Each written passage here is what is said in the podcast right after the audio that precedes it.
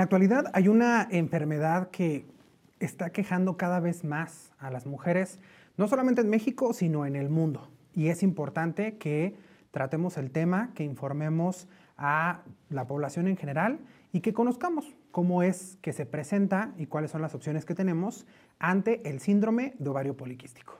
Comenzamos. Bienvenidos a Innovate con Medical, un espacio creado por Medical Corporation Group en colaboración con André Productos Desechables, en donde te informaremos sobre los temas más actuales y de mayor interés en el área médica y bienestar integral, pensando siempre en el futuro de tu salud. ¿Cómo están todos los que nos escuchan desde cualquier plataforma y desde cualquier dispositivo? También para los que nos ven en YouTube, ¿cómo están? Yo estoy muy contento. Bienvenidos a una edición especial de Innovate con Medical. Estoy muy contento de estar en esta edición eh, especial por el mes que estamos, que estamos cursando. Y pues es especial porque queremos platicar de un tema que aqueja a las mujeres esta eh, enfermedad, este padecimiento, yo he sentido que ha crecido cada vez más o escucho cada vez más sobre él, conozco a más personas, veo a más pacientes que tienen esta, esta enfermedad y para poder hablar sobre él, yo tengo aquí a un especialista que aparte de todo me cae súper bien, he aprendido muchísimo de todo lo que me explica. Quiero darle la bienvenida a la doctora Eli Guerrero. Doctora, ¿cómo estás? Hola, bien, feliz de estar otra vez aquí. Qué bueno, doctora. Yo también muy contento de que platiquemos sobre este tema que es muy importante tratar en este mes que nos enfocamos mucho, es el otro mes que nos enfocamos mucho a las mujeres, eh, que hablemos sobre este tema, el síndrome de ovario poliquístico. ¿Cómo es que comienza esta enfermedad? ¿Qué es, doctora? Porque de pronto yo tengo amigas que desde muy jóvenes me hablan, como soy su amigo enfermero, pues se acercan conmigo y me dicen como, oye, fíjate que tengo, fíjate que siento. ¿Qué es lo que pasa? ¿Por qué, ¿Por qué hay esta enfermedad?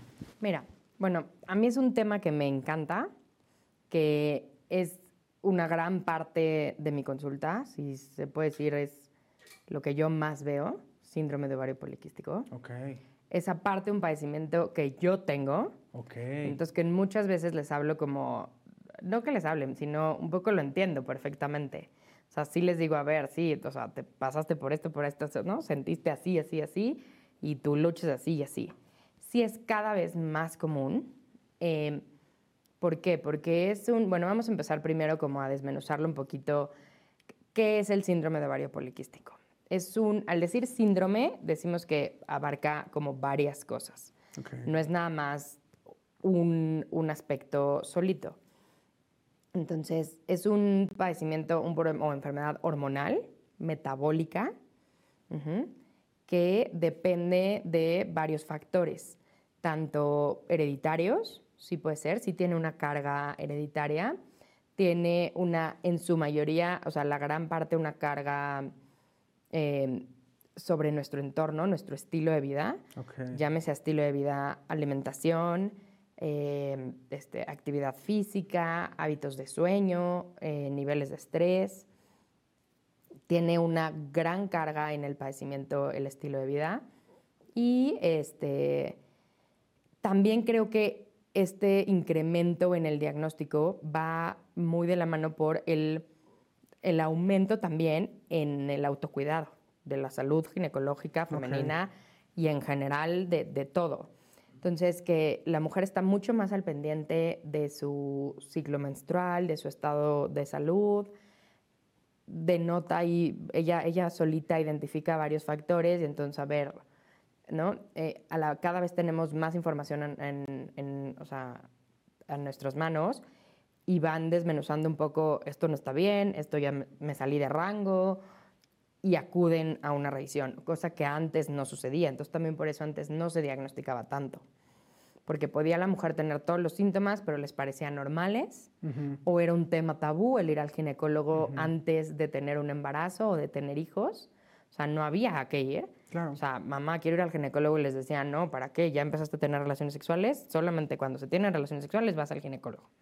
Entonces, eh, pues no es así y entonces también creo que por ahí va el que cada vez haya más mujeres que, que tienen diagnosticado este padecimiento. Ok. ¿Qué es en sí? Porque con eso que me explicabas entiendo que nuestro estilo de vida nos da cambios hormonales, ¿no? Porque al final estamos alterando muchísimo con nuestra alimentación, con nuestra poca actividad física, con los niveles de estrés que manejamos, que es algo, yo he eh, leído mucho la relación entre el estrés, entre esta hormona del, estrés y el ovario el cortisol y el desarrollo del, síndrome de ovario poliquístico. Pero, ¿qué es en sí? O sea, entiendo el, síndrome, quiere decir que abarca muchas cosas, pero ¿qué está pasando adentro del cuerpo de la mujer en relación a sus ovarios? A ver, muchas veces como se los explico, es, es un poco como si el ovario, como así, estuviera en pausa. ¿no? El ovario se queda como pasmado, en pausa, y entonces, vámonos primero a lo normal. Normalmente un ovario genera varios quistecitos, por así llamarlo, o folículos, que es el término, para tener un folículo dominante y así em, ovular. De ese folículo dominante, ovular. Si no se da un embarazo, menstruamos y vuelve a empezar todo el ciclo. En el ovario poliquístico, el ovario se queda un poco en pausa y entonces empieza a haber muchos de esos foliculitos o quistes milimétricos que se van presentando generalmente es en los dos ovarios este, y no permiten, uno, que el ovario ovule, que tengamos una ovulación. Entonces, a su vez, si no ovulamos, la menstruación se atrasa o no se presenta, que van siendo de los síntomas que van teniendo, irregularidades menstruales. Y esto a su vez puede producir también eh, una elevación de andrógenos, que los andrógenos son las hormonas derivadas de la testosterona, como las hormonas masculinas, por así llamarlo. Eh, y esto nos va a producir los, otro, otro, otra gama de los síntomas del síndrome de ovario poliquístico, o como le llamamos SOP, eh, que es el acné, el exceso de vello, que se llama hirsutismo, o la caída de cabello. Este, y a, su vez también ahora, o sea, al decir que es multifactorial es porque tiene todos estos, ¿no? O sea, no hay ovulación, hay un hiperandrogenismo y hay también, que es lo que más va a depender del estilo de vida, una resistencia a la insulina. Okay. Tenemos, bueno, las mujeres o tenemos elevada la hormona, que también es una hormona, la insulina, eh, esté elevada y esto hace que, que sea menos sensible a poder bajar los niveles de glucosa y que es que nos va a ocasionar la, la, resistencia a la insulina. Dificultad para bajar de peso o este, cambios en, en, el peso, este, cansancio, cansancio en ciertas horas específicas después de comer, acantosis nígricas, el, el oscurecimiento en los pliegues. Y esto, si no se controla a la larga, puede ocasionarnos muchos otros problemas metabólicos, como hasta una diabetes. Diabetes, Entonces, va muy de la mano, pero en, sí, a, grandes rasgos es eso. Son quistes milimétricos muy chiquitos en el ovario que nos producen alteraciones hormonales. No a todas las mujeres les va a pasar todo. La resistencia a la insulina, el hiperandrogenismo, la anovulación, no. Habrá quien solo tenga, o sea, anovulación, habrá quien solo tenga resistencia a la insulina, habrá quien tenga dos, habrá quien tenga solo una hay varios tipos, eh, nosotros le llamamos fenotipos del síndrome de ovario poliquístico. Ok, ¿en qué momento yo tendría que eh, acercarme, oh, bueno, no yo, las mujeres tendrían que acercarse con el ginecólogo o la ginecóloga para, eh, o sea, ¿cuáles serían como los síntomas que, a ver, no, yo sé que hay que ir sea, ¿cada cuánto tengo que ir? Sería la primera pregunta. La mujer, ¿cada cuánto tiene que ir al ginecólogo? Y la segunda pregunta es, ¿en ¿cuáles serían los principales síntomas que a mí me hacen ir a una consulta porque muy probablemente tenga ovario poliquístico? Definitivamente no es como meterme a Google y ver los síntomas y que me diagnostique Google. Tienen que ir a la cita con un ginecólogo, pero yo sé que muchas veces nuestros pacientes están esperando un detonante que diga, ah, creo que tengo que ir con el ginecólogo porque estoy presentando estos síntomas. Si de pronto la eh, menstruación, eh, la poca menstruación o menstruar pocas veces eh, al año, lo tomamos como normal porque lo platicábamos antes de, empezar, no es algo que esté como muy normalizado platicar y lo veo como muy normal, ¿qué sería lo que sí debo de ver o como mujer debe ver para ir al ginecólogo a ver este padecimiento? Bueno, lo primero contestando tu pregunta, la mujer debe ir mínimo una vez al año al ginecólogo. Habrá, en ocasiones, habrá mujeres que tengan que ir an- o sea, cada seis meses, De acuerdo. pero mínimo una vez al año. Eh, y lo otro es, eh, lo que primero les digo, y, siem- y desde chiquitas, desde que empiezan a menstruar, tienen que vigilar su patrón menstrual Ok. y saber qué es normal y qué no es normal. Entonces, un, un- un ciclo menstrual normal es desde 25 hasta 32 días, o sea, tenemos ahí una ventana de 7 días. Eso es un ciclo regular, que, que dure desde 3 a 7 días Ok. ujú, y que sea una cantidad moderada. O sea, medirlo en mililitros es 60 mililitros al día. Ok. ¿no? Eh, dependiendo del producto menstrual que usen, eh, si lo Pueden pueden medir o no, pero bueno, como si no hay más o menos este, valorar un poco que sea un sangrado moderado. Pero que su menstruación entre en este, eh, con estas características. Si se sale de estas características, no es porque sea un síndrome de ovario poliquístico, pero es, ojo, hay que ir a revisión. Claro. Y desde antes de tener relaciones, de lo que sea, lo primero es tener una salud menstrual, un ciclo menstrual regular y normal. Puede haber cólicos, sí, pero tampoco no incapacitantes. Entonces también si tengo cólicos hay que ir. Y generalmente derivado de, de- esta, es como el primer síntoma que más las lleva a consulta, la alteración menstrual. El, a, mí, a mí me baja, a mí- yo menstruo cada tres meses, o cada seis, o tengo un año sin menstruar. Y o no, no, nunca he tenido relaciones, o sí he tenido, pero ya me hice pruebas y no es embarazo. Este, eso es lo que generalmente las lleva a la consulta para ver, sospechando síndrome de ovario poliquístico. Ahora, como bien mencionabas, eh, Google, eh, TikTok, eh, Instagram, Facebook, ¿no? Tú pones síndrome de ovario poliquístico, SOP, y es una cantidad impresionante de información.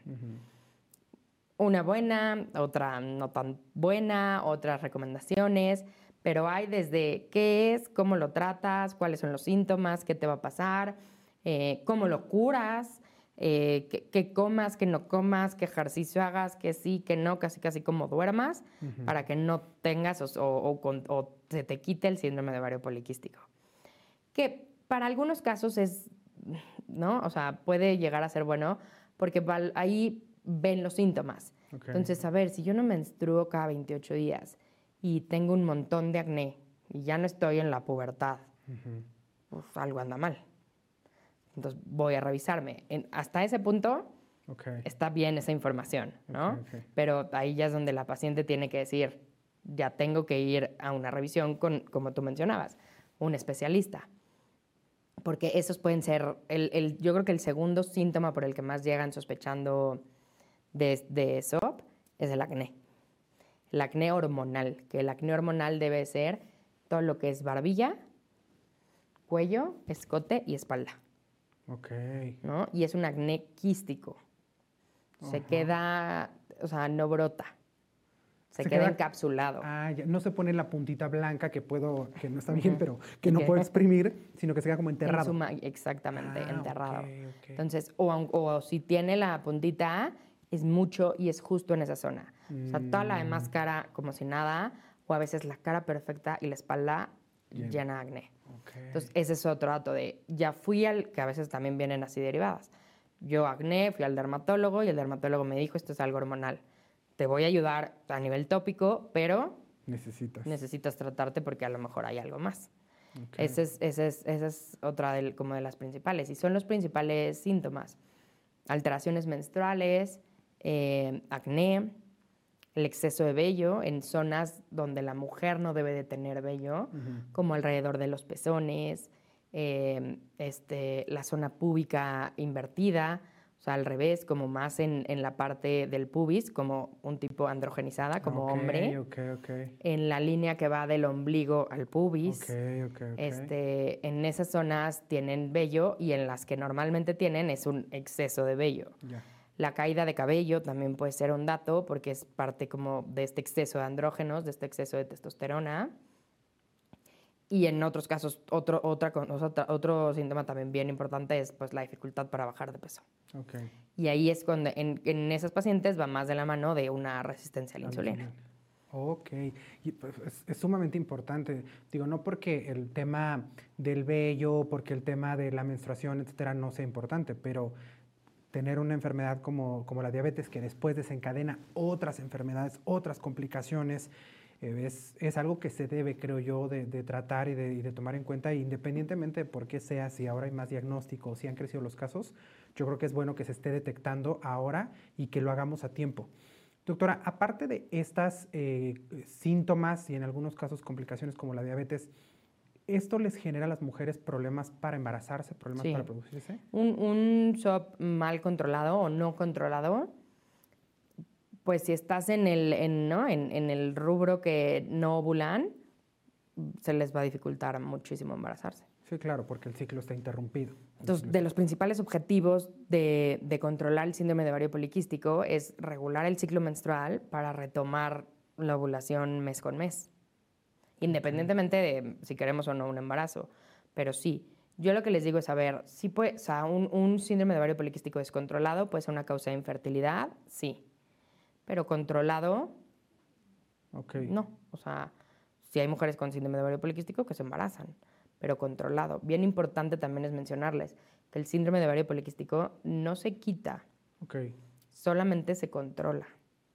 No, no, no tiene cura, No por tiene decirlo cura. así, sino que se trata de ahí. ¿Cuál es el tratamiento? Sería mi, mi siguiente pregunta. Normalmente, ¿con qué se trata? ¿Medicamentos, cirugía? No, el, bien importante, el síndrome de ovario poliquístico no se opera.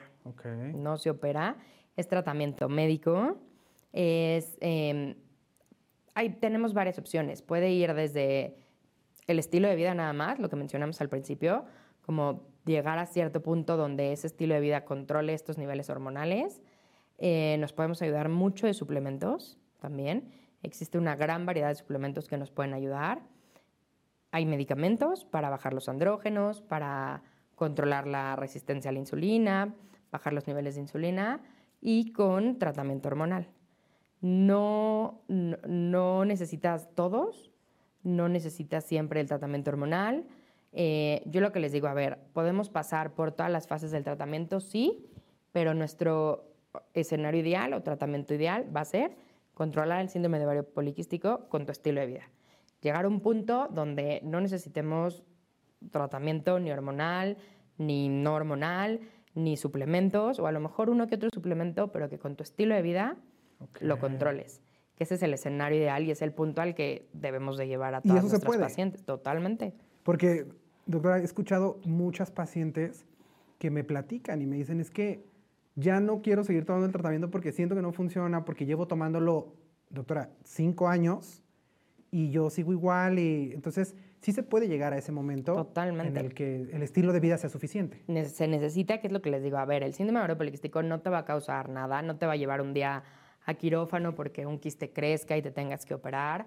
No, a lo mejor no tiene may- o sea, otra gran repercusión. Es muy latoso, sí, porque muchos de los síntomas, como mencionamos, son estéticos. Entonces, eso les afecta muchísimo. A lo mí a lo mejor no me puede importar no menstruar cada mes, pero estar llena de acné y de vello y gorda aparte, o sea, pues, ¿no? Te- se vuelven locas. Entonces, o sea, sí, sí afecta mucho en la parte estética. Entonces, les digo, es un- una enfermedad muy latosa, pero este, se necesita de mucha disciplina y mucha constancia para llegar a ese tratamiento ideal.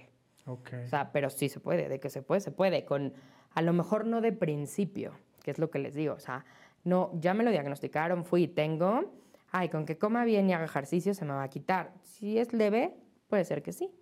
Si lo traes muy descontrolado, usaremos otras herramientas por cierto tiempo, pero irlas quitando hasta llegar a ese punto donde solamente con lo que comas, con lo que hagas, con lo que duermas, con lo, lo que te preocupe, no te preocupe, lo puedas controlar. Porque al, al tener nivelado tu alimentación, vamos a controlar parte de la, resist- o la resistencia a la insulina. Al tener bajo los niveles de cortisol, controlar el estrés, vamos a dejar que todo el demás ciclo hormonal vaya funcionando como se debe y que nuestra producción de estrógenos y de testosterona sea la adecuada. Eh, o sea, que esto influye el controlar el estrés, el dormir ocho horas, vamos a respetar nuestro ciclo circadiano y el cortisol no se va a disparar cuando no se debe. Entonces, o sea, son detallitos, pero que si los sumamos todos, Hacer un gran cambio. un gran cambio.